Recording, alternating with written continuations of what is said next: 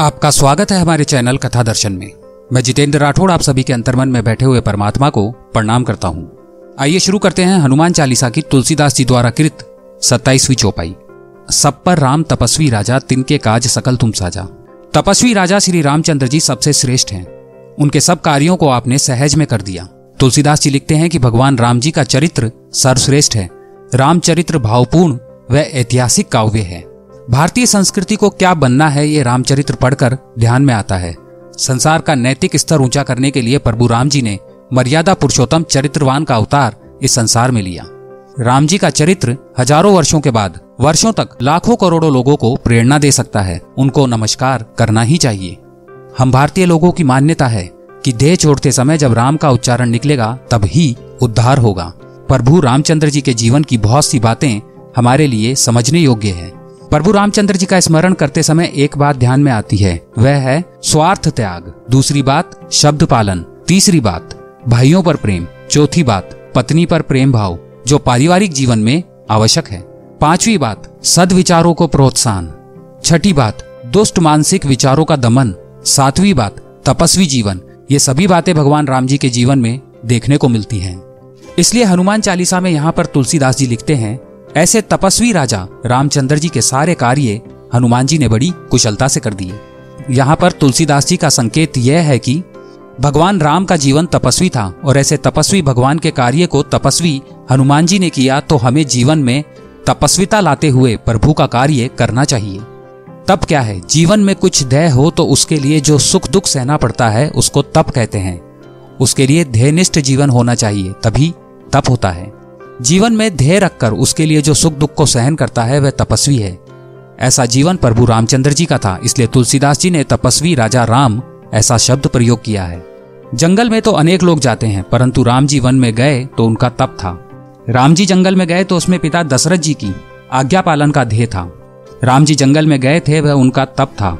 उसमें राम जी की ध्येय निष्ठा थी। भारतीय इतिहास में ध्येय निष्ठा की परंपरा साफ़ दिखाई देती है। हनुमान जी का संपूर्ण जीवन ध्येयनिष्ठ है। ऐसा ध्येयनिष्ठ जीवन आपको खोजने पर भी संसार में नहीं मिलेगा। भगवान कार्य के लिए उन्होंने अपना संपूर्ण जीवन समर्पित कर दिया। उसके लिए वह दिन रात दौड़ते रहते थे। भगवान के सभी कार्यों को उन्होंने भगवान की कृपा से सहजता से कर दिया। इसलिए तुलसीदास जी लिखते हैं, सब पर राम तपस्वी राजा, तिन के काज सकल तुम साजा।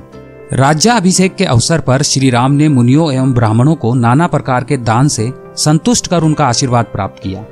उन्होंने अपने मित्र सुग्रीव, युवराज, अंगद, विभीषण, जामवंत जी, नल और नील आदि सारे लोगों को बहुमूल्य अलंकार और श्रेष्ठ रत्न प्रदान किए। उस समय भगवान श्री राम ने महारानी सीता को अनेक सुंदर वस्त्र आभूषण अर्पित किए तथा एक सुंदर मुक्ता हार भी दिया। यह हार पवन देवता ने अत्यंत आदर पूर्वक श्री राम को दिया था। माता सीता ने देखा कि प्रभु श्री राम ने सबको बहुमूल्य उपहार दिया, किंतु पवन कुमार को अब तक कुछ नहीं मिला। माता सीता ने प्रभु के द्वारा प्राप्त दुर्लभ मुक्ता हार निकालकर हाथों में ले लिया। महारानी सीता की इच्छा का अनुमान कर प्रभु ने कहा, प्रिय, तुम जिसे चाहो इसे दे दो। माता सीता ने वह बहुमूल्य मुक्ताहार श्री हनुमान जी के गले में डाल दिया। चारों तरफ़ से हनुमान जी के भाग्य की प्रशंसा होने लगी, परंतु हनुमान जी पर प्रसन्नता का कोई भी चिन्ह दिखाई नहीं पड़ रहा था। वह सोच रहे थे कि प्रभु मेरी अंजलि में अपने अत्यंत सुखदायक चरण कमल रखेंगे, किंतु मिला क्या मुक्ताहार हनुमान जी ने उस मुक्ताहार को गले से निकाला और उसे उलट पुलट कर देखने लगे। उन्होंने सोचा, शायद इसके भीतर मेरे सीताराम मिल जाएँ। बस उन्होंने एक एक अनमोल रतन को अपने व्रज तुल्य दांतों से फोड़ दिया, पर उसमें कुछ भी नहीं था। वह तो केवल एक चमकता हुआ पत्थर ही था। हनुमान जी ने उसे फेंक दिया। यह देखकर सबका ध्यान श्री हनुमान जी की तरफ़ सम्मोहित होकर देखने लगे।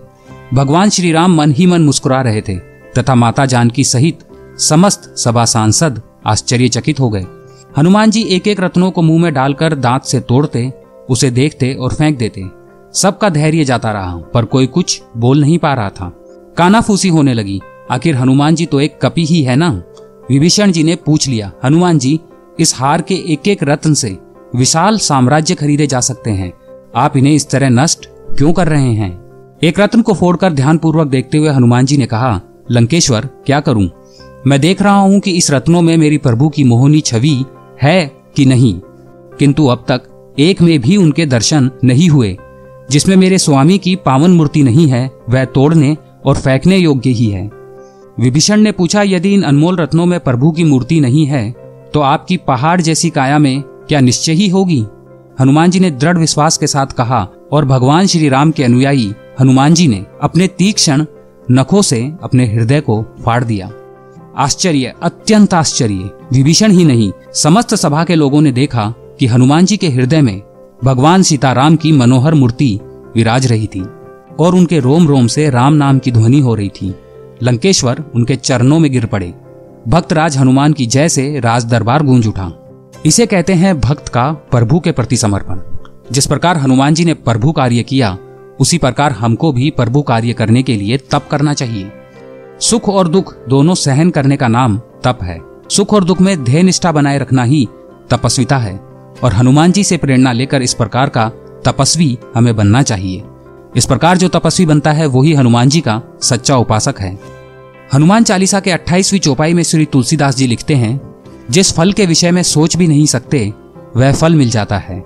आगे के क्रमांक में उसका वर्णन है। कमेंट बॉक्स में जय श्री राम लिखकर हमारा उत्साह बढ़ाइए। आपको हनुमान चालीसा का यह क्रमांक अच्छा लगा तो इसे लाइक करें। अपने दोस्तों और अपने परिवार के साथ इसे शेयर करें। ऐसे रोचक क्रमांक आपको आगे भी सुनने को मिलते रहें, इसके लिए आप हमारे चैनल को अभी सब्सक्राइब करें।